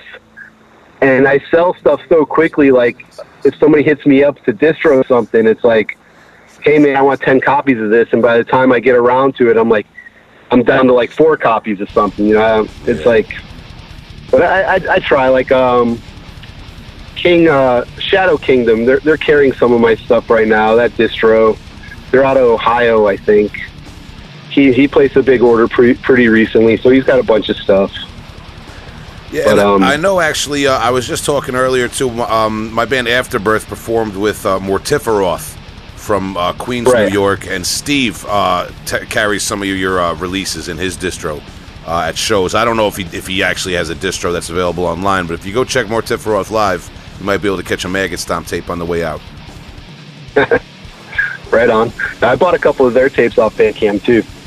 Yeah, great band. Uh, we're going to talk about them this, this evening on on the podcast, man. Um, so, uh, all right, uh, thank you very much, uh, Scott, for your time, man. We appreciate you talking all about this label. Um, and Thank you guys. No, uh, th- thank you seriously, and we appreciate um, you know everything that you do. And we're going to give you an opportunity to plug anything you've got upcoming or anything that's going on uh, before we close out with you. But this is the time where we usually ask our uh, guests to recommend one classic release and one newer release by any artist you like for the listeners. All right. Uh, well, classic. I'm going to go back to Connecticut. I, you guys might have talked about them at one point. I'm not sure, but uh, Tyrant Trooper. They're they're like a they're one of the legendary Connecticut death metal bands. Maybe one of the only Connecticut death metal bands, to be honest. Their their record insane their record insane sickness was it's it's it's been constantly like in my rotation since it came out, and I think it was like '95. So I, I think today this year's like the 25th anniversary of of that record. Wow. But just it's it's like a sick underrated death metal CD. I think it was only on CD. Yeah, we haven't had this on the podcast. I don't think. No. Uh, what was the name of the album again? It was Tyrant Trooper. Tyrant Trooper and and the the name of the CD is Insane Sickness. Insane sickness. Excellent. It- Wow. It's just bru- a brutal Connecticut death metal record. With um, now now members have gone. It's funny because like their their original guitar player, his son now plays guitar in Vomit Forth. Oh, So Yeah. Oh man. so hell yeah. That that's Amazing. funny. Actually, we had a big scattered remnants episode uh, a f- I few did weeks listen back. to that. Yeah, and so you know the story when we talked to Ron Miles, bassist of Scattered Remnants. Uh, he related the story of getting an email or a message or whatever from, um, Rick, I, yeah. I guess what's the guy's name from Vomit Forth? Rick, Rick Ricky Braille, his his dad played in uh, Tyrant Trooper. Yeah, Ron. Ron details the story about how like he knew. He, he knew the original Tyrant Trooper, and he you know now he's getting now he's playing with Vomit Forth. It's kind of a funny thing. Yeah. But as, as I told as I you know he said nothing will make you feel old like that. I said, but at least you're still relevant. You know what I mean? That's that's good. That's a good thing. you know? right. That's that's funny, man. Wow, and uh, you know we got to explore that in the podcast too, generational metal, because um, as my friend Chris Basile from Pyrexia always says, metal, death metal grew up, and uh, nothing exemplifies it more than uh, something like that. You know, that's that's amazing. Tyrant Trooper. And our last interview too. You know, DVT and, and all that. Yeah, yeah, absolutely. Yeah, with Phil Tougas and his uh, his uh, his father and his uncle's uh, band DDT. True. Um, yeah, metal has grown up. So, um, and as metal grows up, that's a good segue for uh, whatever your your newer recommendation is. It's too good. Can- Can I give you two? Yeah, go. Yes, Yeah, you're a great. You're an Yeah. excellent curator. So If, if anybody knows, it's going to be you. Uh, the the first band is from your your neck of the woods, New Jersey. Uh, Replicant. Oh Yeah, boy, fuck yeah, there you go. Now you're talking, buddy. We've talked about them like way early on in the podcast. Amazing band, really good band. Yeah. Yeah, their their newest Hypochondria the Machine is just. I, I mean, their EP. I just listen to it all the time. Yeah. It, it's so sick. And then uh, a new band from uh, San Luis Obispo, California. Is these two brothers uh, in a band called Fratricide. They just put out a Fratricide. Does that they just put out a demo. Yeah, it means kill, it means killing your brother, and it's Yeah, a band and made of two two brothers. I, I see what they did, man. Those guys are funny. They got a sense of humor. Yeah. I like them. Yeah. Uh, they just put out their first demo called Horrible Deformities. It's on um, Sunken Tomb Records, a small distro label here in LA. All right, awesome. We gotta uh, check that out too, man. right? Yeah. The fuck on. It, it, it, it's cool. It, it's very like it's it's very like feels like doomy northwestern death metal, but from down here in California. Awesome. Awesome, man. Well, thank you for that. We're gonna check that out, man. And really psyched you mentioned that Replicant, man. One of my favorite uh, local bands. Yeah, they're so good. Yeah, and they've really evolved if you've uh, kind of like studied their releases over the last few years. Yeah, yeah, for sure. Like the earlier stuff was cool, but this newest the newest EP is just great. So they, they they were in this like the Finnish worship kind of thing. and They kind of found their own. You know. Yeah, found their niche. Yep. Yeah. Um, so so Scott, uh, Maggot Stomp Records. I don't know. Do you have any other endeavors? Not life wise, just death metal wise. Well, yeah. I mean, any anything to plug? A band, another imprint, a zine? I, I don't know. Well, I'm doing I, I do a zine every now and then, and I'm actually working on one uh, that I want to have done for the Death Over Worcester show that's coming up in April with like Scattered Remnants. Yes, sold out. Yeah, yeah. So I'm, I'm coming out for that just because it's going to be a fun fun show. I'm actually going to fly out to to Mass for that. Hell yeah. but um, I'm open. I'm doing a zine. I'm hoping to have it done for then, with like a little label sampler, and then um, we got I got new Malignant Altars in the middle of recording their first LP. Uh, Command just finished recording their first LP. We didn't really mention them at all, but they're they're an amazing band from here. Um, Yeah, command with a K. Uh, and and, Correct. and and on, on that note, what you just said, we didn't mention uh, quite a few of the bands you've worked with. I tried to mention the ones that pers- just struck a chord with me. Um, uh, Right you know, uh, and uh, you know, just for time and for our format and some of the questions we had, we couldn't cover all of the bands uh, that you work with. But I encourage all of our listeners to go to the Maggot Stomp Records Bandcamp page, where you they, they're all laid out for you there. You can sample them. Uh, highly recommended, and you're you're go- if you're a fan of what what I've come to call the metal of death, if you're a fan of lo-fi, raw, uh, true death metal from the heart, you're gonna find something on there that that agrees with you. So uh, you know, just just on that note of, of us not getting to talk about all the bands on your label. yeah, yeah, no, for sure. Just check out the just check out Bandcamp and I don't know, deep dive into it. That I did it yesterday. I don't regret it, man. Re- found some really good stuff I hadn't heard yet, and uh, looking forward to listening to some of the some of the bands uh, as the um, uh, the week progresses. Man, uh, uh, Ossuary, man, really uh, enjoyed that band's atmosphere, and like I said, Rotted. Uh, enjoyed that band's almost like lack of, of atmosphere. It was just like getting hit over the head with a sewer pipe. I, it was great. But um, awesome, man. So, uh, like I said, is there uh, just anything else you want to drop on us quick, or, or promote or shout out um before we uh, we wrap Uh, it up? Check check out the new Disembowel record, the new Church of Disgust EP that just came out last week. That's a great. That's a, Uh, that's a great fucking EP right there. And I got one more split coming up. This band, uh, well, Mortal Wound is doing a split with this, this band Gutless, who I put out their first demo, and and it's straight up. The Gutless side is insane. It's so good. Like it's like probably my favorite thing so far I might have done. I'm not sure. It, it's it's amazing. Like early like um, malevolent creation like style death metal, just fast and and blistering kind of heaviness. I'm all about that. Very cool, man. Very awesome. Awesome, man. So, Scott, uh, Maggot Stomp Records. Um, thank you very much for your time. We appreciate talking to you, man. Hopefully, we can talk again in the future uh, when you have some other stuff to promote and some other stuff has come out, man. And we're going to be keeping our eye on your label and your bands, as should any death metal fan uh, that really wants to have their finger on the pulse of what's new in death metal nowadays with this quote unquote caveman death metal. Uh, so, thank you, Scott. Thank you guys, man. Appreciate I appreciate everything. Hell yeah, dude. Thank Awesome. you. Have a Right. good night, brother. We'll be in touch. Thanks, guys. All right. Cheers. Bye,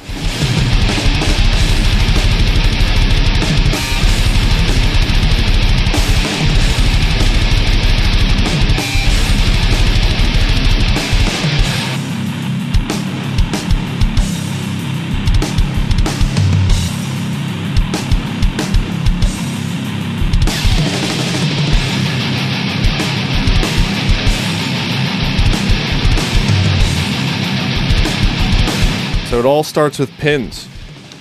Yeah, pin. I'm. I'm. I was on pins and needles, uh, waiting for that phone call. Uh, yeah, Scott, Maggot Stomp Records. We thank you, buddy. That was an excellent uh, conversation. Appreciate hearing his insight into things uh, and hearing about that label. I'm a big fan of that label and of this caveman death metal movement. Absolutely. Um, that I uh, that I feel is is a, a kind of a, akin to this metal of death uh, vibe that I that I like. Absolutely. Yeah. I mean, uh, we were just talking outside, and we had a little break, and we have brought in a lot of those bands to the heavy hole, Mm-hmm. and it's it's from a strictly admiration point. Yeah. Um, we really appreciate what Scott's putting out there. A lot of great bands. and we're here. Uh, you know, we're in a position to uh, tell the kids uh, pay attention to Maggot Stomp Records. 'cause Yeah. The, the real shit's coming out. And right now, I want to pay attention to you guys as you recommend me some real shit that's coming out. Oh, let's get real as hell, man. That may or may not be on Maggot Stomp Records. I don't know. what are we drinking tonight? Okay, hello. Um, new recommendation this week. I got this phenomenal band, uh, Bodydrinkers. Their self-titled uh, demo out on Fomorian Hate Records. Uh, it's coming out March 22nd, year of our Lord 2020. Um, a band from Ireland. You know, we're getting close to St. Patrick's Day, so I thought I'd bring this in over here. Yeah. Um, Uh, yeah, man, this this is a really cool band. Uh, an extreme brew of of death metal, grind, and black metal. You know how we all love it. Uh, this is a project created by by members out of a handful of, of local bands, all centered around Cork, Ireland, and uh, and these bands that that that that, that they come from. Uh, you know, come from a wide range of sounds. You know, from from the doomy uh, soothsayer out, out, of- out of Cork, uh, to the melodic death for ruin, and and the groovy grind. I'll eat your face, and and hopefully our, our Irish listeners out there of the Heavy Hole will will recommend uh, will will recognize uh, these bands. But this this band feels like uh, like the aggression and energy got turned all the way up when when, when these boys got together uh, to form Bodydrinkers. Uh, mix of influences and genre blending are, are, are seamless and, and, and really fucking cool. Uh, you know, as, as we go on listening through this, uh, the vocals I I really love, man. They're they're so raw and and and, and crazily distorted. Uh, I kind of likened it to a dying jigsaw cutting through aluminum siding. Uh, it kind of has has this little bit of sound for me. Uh, this song, "Pale Eyes into the Ottoman," uh, in, "Pale Eyes into the Oysterman March," um, has has this really fucking cool flow of riffs. Again, like I said, this this genre blending of uh, uh, of grind, of melodic death. Um, and, and I'm gonna say this. I, I'm starting to see it on the podcast, man. I get a little bit of a King Parrot feel from this band, uh, and, uh, and and I would love I would love for y'all to uh, to listen to this and have me stop talking. But uh, here we go. I get uh, 10 out of 10 Guinnesses for this for Irish extreme music over here. Kind of, kind of reminds Body me of like drinkers. a like grindcore infused with like uh, '90s Marduk and Gorgoroth. It's like really interesting black metal kind of grindcore. It's cool, man. I do like the dry vocal sound. Uh, a lot of times with vocals like this, they get the the screaming style of of uh, little bit of delay and a lots of reverb. Lot- yeah. Yep. So I like this. I appreciate the dryness because it, it, it brings a raw element out. Yeah, the dryness really comes into play once they start switching up a little bit.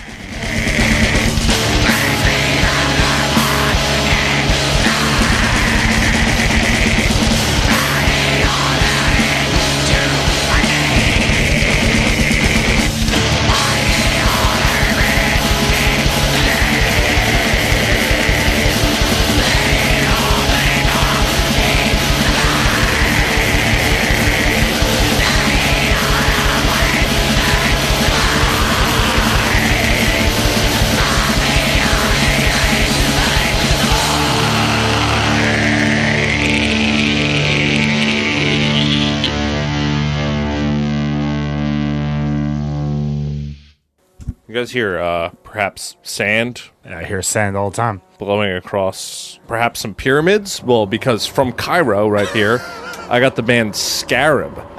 This is Okay. their new album, Martyrs of the Storm. It's a mummy reference. Yeah, it's an Abbey Road reference. Um, this came out March 6, 2020, right now, so just three days ago from recording this, on uh, Fresh.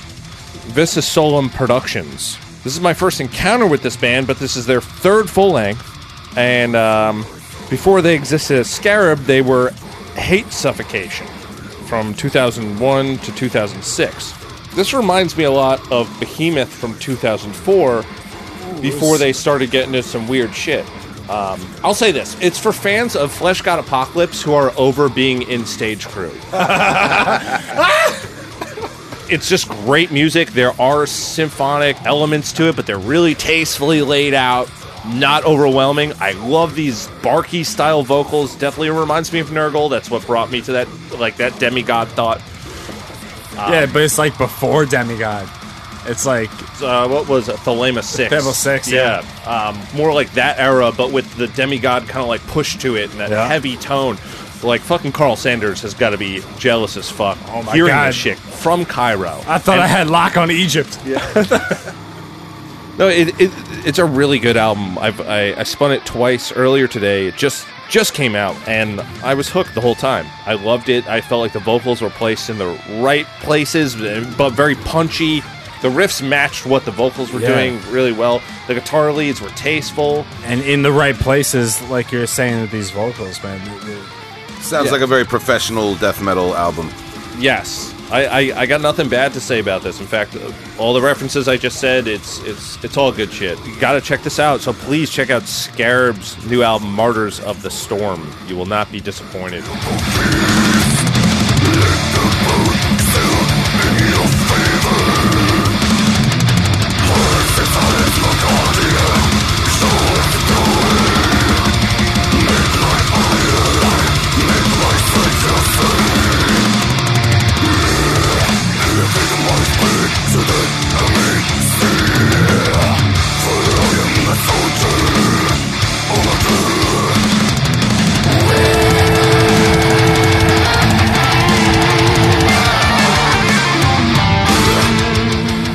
Okay, uh, I'm talking about Mortiferoth. That's spelled M O R T I F E R O T H. That's a uh, criminally underrated death metal band uh, based out of Queens, New York.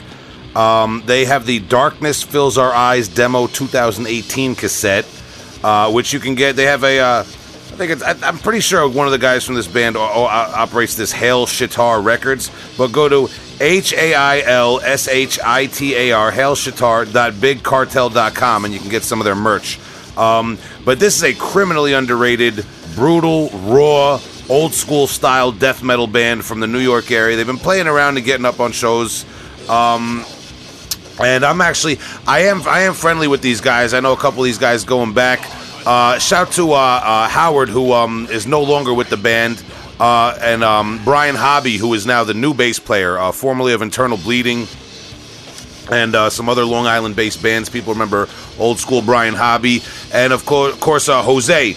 Um, singer and guitarist of Mortiferoth. Uh, I know him from his days in the band Laceration, uh, 2000s era Long Island death metal band going back. And the dude Steve, I actually met for the first time because of Mortiferoth, the drummer. He's like a true death metal head, man, a, a pedigree death metal guy. He knows his stuff. And if you catch a Mortiferoth show, uh, try to check out their little distro table where Steve sells some uh, cult releases, including a, p- a couple of Maggot Stomp tapes. Um, but Mortiferoth, let's talk about these guys. This is like what I would call, what I have been calling Metal of Death. Oh, Yeah. I'm very excited about this band because they're local. I know them. Uh, they're guys who I didn't necessarily realize were um, still performing music and active in bands until the last few years, and now lo and behold, they're here, giving giving it to you caveman style, uh, as they say. You know, the kids. Um, this is a band that I feel like fits right in with a lot of the stuff we've been talking about this evening. Um, and maybe these guys don't even realize it because they're playing caveman, old school death metal from the heart because they're just dudes from that era who grew up on that stuff and still listen to it. Uh, case in hand, they, they cover Hypocrisy and they cover Grave. Uh, on a, on a, uh, on releases, I know they have an upcoming release. They're doing a split with Mass Cremation from Bulgaria coming out. Um, but these guys are the real deal when it comes to death metal. Uh, no slick talk production, no quantizing, no nothing. This this uh, they recorded a haunted brewery somewhere. Okay, Yeah, it sounds like there's two mics in the room, and they're like, "Go Yeah. get it, boys." This is kind of the experience you get from them live. I really enjoyed the live experience. It almost seemed somewhat psychedelic uh, because maybe the effects and the um, uh, the, the the sound quality you get out of the guitar that Jose uses live and, and some of the stuff he does, and they have that kind of like power trio thing where it's just the guitar doing the solos and the you know the lead parts live over the bass, but something about it works. It almost sounds like a uh, some crazy like 70s spiritual band uh, in death metal form, man. There's there's a raw spiritual energy to Mortiferoth that just captures your imagination when you listen to them. I really love this band, and I think that their demos are so special. Um, so really check them out on Bandcamp. or go to that uh, hailshitar.bigcartel.com. And they're they're going to be playing shows coming up. You know, look for look for them on Facebook and the usual social media, um, and really check out this band. Uh, they're kind of like finding like a little gem underneath a, uh, a, a stone you haven't turned over yet, man. Like I said, criminally underrated band. And um, like I said, get- into these guys if you're into that kind of caveman death metal style, that old school style that's big now. Um, if you know if, you, if you're into that blood incantation wave, because that's what's blowing up now, man. This is a band that you might want to turn a stone and check out because they're kind of under the radar, man. Mortiferoth from Queens, New York. They have a 2016 and a 2018 demo, and like I said, they're working on a split tape with uh, Mass Cremation from Bulgaria.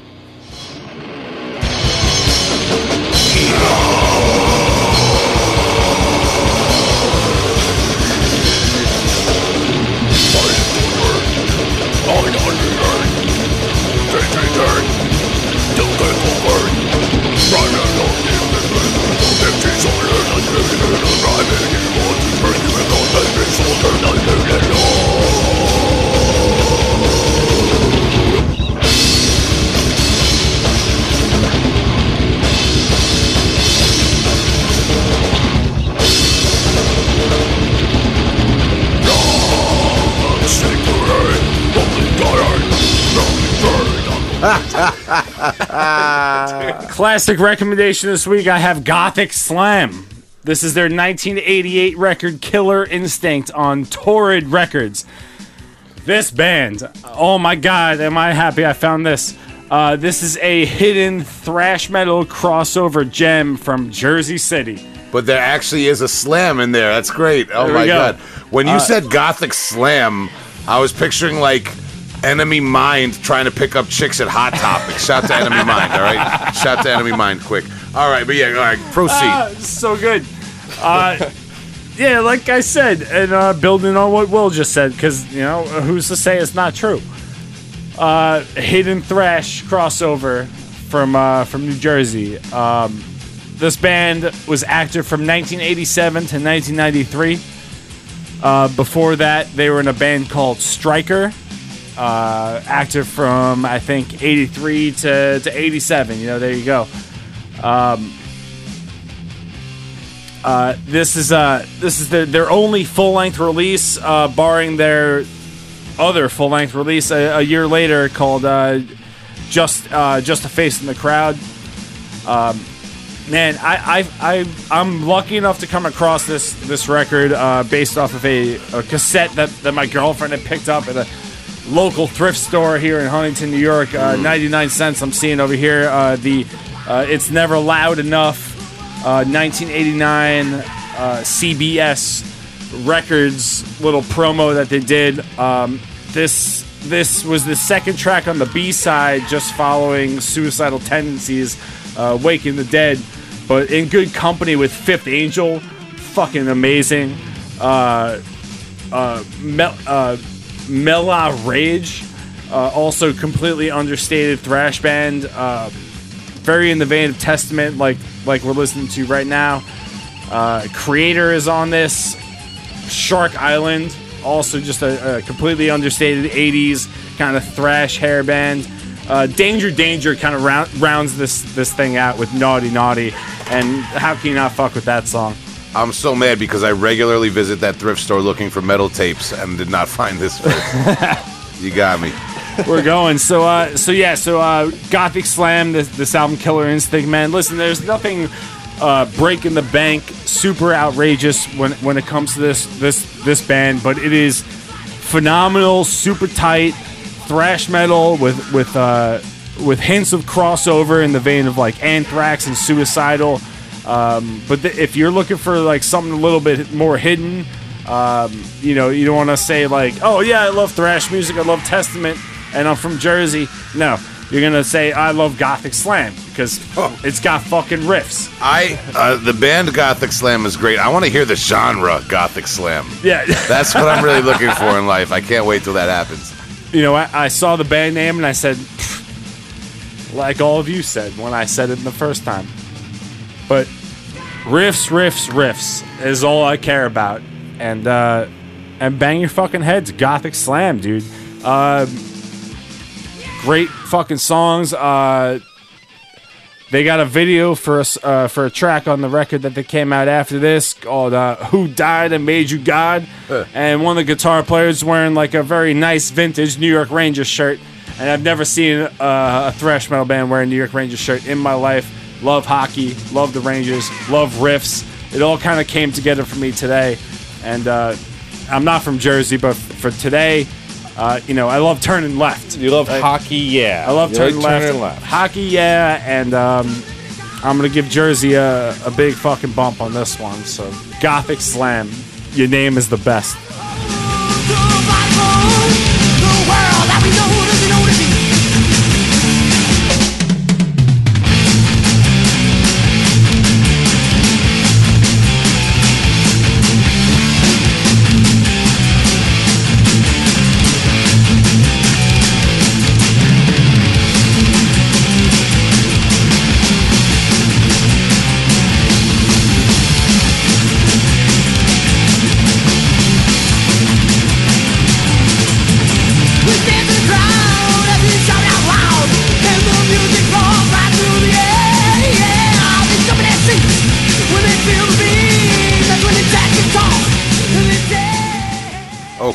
So today I would like to talk about uh, Dead Infection of Poland's uh, Start Human Slaughter demo. Um, th- this is like a first of all, rest in peace to Cyjan from Dead Infection, our, our ongoing tribute to him and his work. This is part of it for me. Uh, I had to bring this in. This is uh, from 1992, recorded March 92 in Bialystok, Poland. Um, you can actually, uh, if you're not cult like me, I actually have the tape. I ordered it in the late 90s. Didn't order it when it came out. I ordered it from Cyjan himself. Uh, and I got this awesome flexing cassette copy right now with this like bright yellow photocopied imprint. There's Cyjan right there. Um, and I want to talk about this this Dead Infection demo. You can also, if you, as I was saying, if you're not cold like me, you can get the uh, Morbid Records version. They put out a CD of uh, this and um, a few of the other demos. The other demo uh, uh, in a compilation, which probably has slightly better sound quality than my cassette tape. But this is not uh, a chapter of accidents, not some of the later material that people maybe know more or are more familiar with. Um, but these demos are really amazing, and in keeping with the spirit of tonight's episode, where we talk about the caveman death metal, the metal of death, this is obviously very grindcore influenced. But Dead Infection definitely had a, a big death metal twist on their early work when uh, Cyjan first started the band. Um, and obviously, this is a slightly different lineup. You still have Cyjan and Toka uh, in the band, but uh, the, the other two members um, changed before you would have your classic Dead Infection chapter of Accidents era. Uh, this is more of a death metal sound. I would compare this maybe to like we talked uh, at, at length in the Phil Tougas episode, and we brought it up tonight. That classic crematory from Sweden, their demo, um, maybe even some of the older material by like Dead Infection and and just just uh, you know Sinister. Some some of your more brutal European bands, Deranged even this this brings to mind because of the grinding. Uh, frenzied tempo to it, but it's still a death metal. Uh, I want to say album, but it's obviously a demo with nine songs, uh, and and it's it's got this really cool um, raw metal of death vibe. It's it's the production's raw. It's hard to hear the riffs. Uh, you got to EQ it a little bit if you have a nice home system, but it's it's worth it. This is like priceless raw death metal. Uh, some of the first death metal available from Poland, uh, other than the band Vader, as we know historically. And um, I really encourage the listeners to go back and check out Dead Infection's other material besides the classic Chapter of Accidents album, which uh, rightfully, in some ways, overshadows the rest of their discography. But these demos, the first album, Surgical Disembowelment, all worthy material. So tonight, I just want to give a special nod to the Start Human Slaughter demo uh, because I own it on cassette and listen to it from time to time. Flex. Uh, and you you can own it on CD. But uh, you know, it's it's just you know for that reason I'm more familiar with it, so I wanted to recommend it to people. Really awesome death metal twist on what would later become the Dead Infection sound. You can still tell it's Dead Infection in the writing and in the in the um, unique signature uh, clunky drum work of Cyjan um, barreling through these tracks. So it, again, if you know if you want some more of that really old school raw vibes, check out Dead Infection and give them more of a, uh, a death metal uh, discernment on these demos, and I don't think you'll be disappointed. Will, what uh, what year is this from? 92. We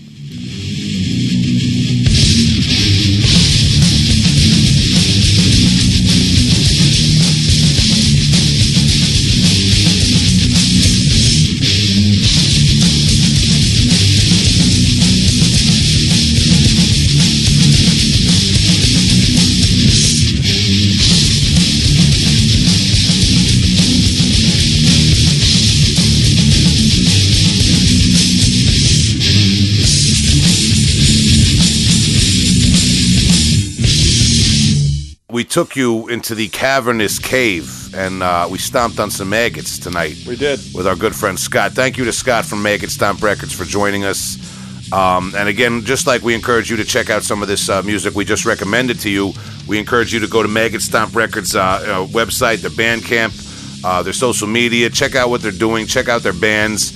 Um, if you're an old school elitist and you're uh, kind of poo pooing this this caveman death metal thing, these kids, no, no, no, man, don't don't fall behind the times. I had a revelation. All right. I like This- it when I didn't hear it on a podcast. yeah, this, yeah. Podcasts are talking about it. It's not that. No, these guys are onto something. This is a new movement in death metal, whether you like it or not. Uh, and uh, we already talked at length about how I feel about it. So go check it out. Uh, do yourself a favor. You're going to get into at least one of these Maggot Stomp bands um, to your sensibilities. Uh, it, it kind of goes on a rawness scale between rotted and malignant altar. That's like the the Yeah. the, the, Yeah. this- the gray Yeah. scale I guess- of, of Maggot Stomp bands. Guess what? Joe Rogan's not going to mention either one of those. Nah, he so won't. Yeah, yes. Come to fucking heavyholepodcast.com. Learn about some shit. Unless he talks to me, holler at me, Joe. All right. yeah, Scott from Maggot Stomp Records. So we thank you for your time, brother. Um, and again, uh, we have that heavyholepodcast.com. Oh, it's so convenient. Bingo. Yeah, It's so uh, convenient. For all you know, you want to you want to check us out on the Facebook, the Instagram, the Twitter, whatever. You want to buy a sticker pack and use that um, promo code allegedly Allegedly, for a little. the- yeah. not. It's not. There's. It's not like there's allegedly a promo code. No, you. It, The promo code is alleged. The word allegedly is the promo code. That's right. You save ten percent on Yeah, that. it's not a meme. It's real life. Save money with that. All right. It's tax season. All right. Listen, we got the uh, Patreon. You want bonus material? We're doing it. We're making it. We're behind the scenes talking about it. We're, we're, we're making all this extra stuff for people. Um, so check us out. What's the Patreon, Tom? Patreon.com slash heavyholepodcast. That's good. You knew that, Tom, but do you know the number? I do, actually. I got to slow down, though. Oh, it's boy. 631 837 3274. So Tom, I'm on the website, but uh, I don't have internet because Well, my call us. computer has the coronavirus. Give us a Oh, call. boy. Tell you where the What- website is. Yeah. Yeah, Yeah, it's what uh, is it? 631 837 3274. And uh, also, we might actually have it up by the time this comes out, but we have some YouTube content. oh shit. We, we might actually have coronavirus by the time. Yeah. this Yeah, comes this out. is That's yeah, true, it's yeah. true, Let's wash your hands. We might have actually started All right? a band called Coronavirus by the time I, this it's already out. up there. I wouldn't do that. Cheap cash in. Yeah. Think, think harder if you're going to record music. I okay? agree. I agree. Think harder. We That's will drink. Corona and Yeah, we're going to get all the Corona beers that are on sale because everyone's stupid. They think they're going to get sick. all right, listen, we don't like to talk about real life, uh, but be safe out there. Real life is riffs, guys. Yeah, uh, These are li- working riffs are life. Everyone be safe out there. And uh, thank you for your continued support, Heavy Hole Podcast. And please support Maggot Stomp Records. Uh, is that it, guys? That's it. Yeah, I think that's it. Yeah, cheerio. One. Ha!